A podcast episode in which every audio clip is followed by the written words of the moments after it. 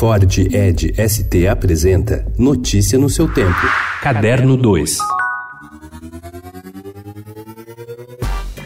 A exposição Fotografia Moderna 1940-1960, que a Luciano Brito Galeria abre neste sábado em São Paulo, reúne nove pioneiros da sintaxe abstrata no Brasil. Além de fotógrafos internacionalmente reconhecidos, tem imagens que ajudaram a mudar o panorama de um país que abandonava seu passado colonial e ingressava na modernidade. Há nela fotógrafos como Tomás Farcas, que em 1949, a convite do criador do MASP, Pietro Maria Bardi, realizou a primeira exposição de fotografia do museu museu. Aqueles que também me deram a honra de poder entrar no samba, Grupo Fundo de Quintal.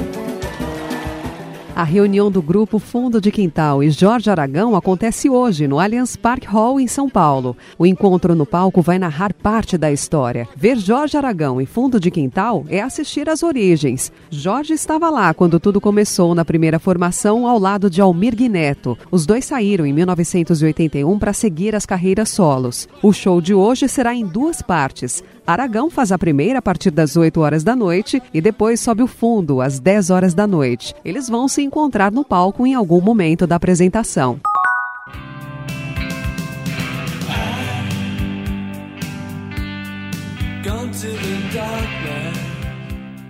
Quando The Jesus and Mary Chain estourou por volta de 1985, não era raro que seus shows em Londres terminassem em confusão. Na primeira vez em que a palavra riot, tumulto em português, foi utilizada para descrever um deles, garrafas voaram, equipamentos foram destruídos e o vocalista Jim Wright foi puxado para porrada no meio da galera. O episódio está no livro Barbed Wire Kisses, a história do Jesus and Mary Chain de Zoe Howe, que a nova editora Sapopemba lança hoje no único show que o Jesus and Mary Chain faz no Brasil, no Tropical Butantã, em São Paulo.